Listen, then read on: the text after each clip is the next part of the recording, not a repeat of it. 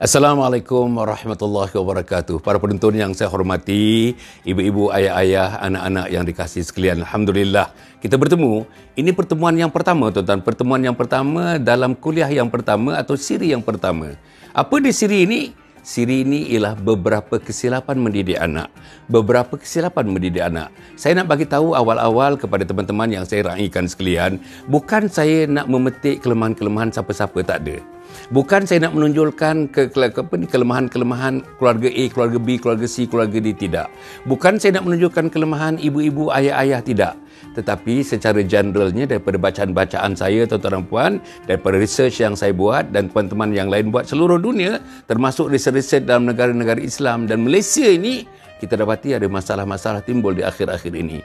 Masalah mendidik anak-anak. Jadi, saya nak kemukakan beberapa kesilapan. Kesilapan, tuan-tuan kita mendidik anak daripada kesilapan itu tuan-tuan dan puan kadang-kadang kesannya begitu jangka panjang. Kesan negatifnya jangka panjang.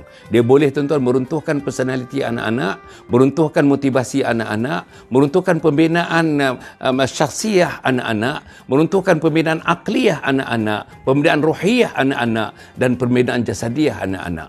Tuan-tuan dan puan ya kebanyakan apa yang saya nak cerita ni dalam episod-episod yang berikutnya dalam siri-siri berikutnya saya berpandukan kepada dua buku. Sebenarnya saya berpandukan kepada lima buku. Tapi yang yang buku yang khusus saya nak sebut ialah ada satu buku tuan-tuan tulisan saya.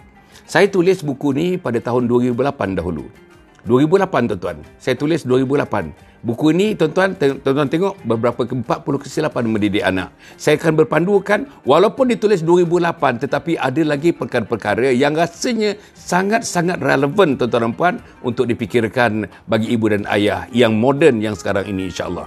Satu buku lagi tuan-tuan dan puan ialah bukunya ni. Bukunya ni tuan-tuan. Tarbiyatul Aulad. Tarbiyatul Aulad. Buku ni Tarbiyatul Aulad tuan-tuan ya.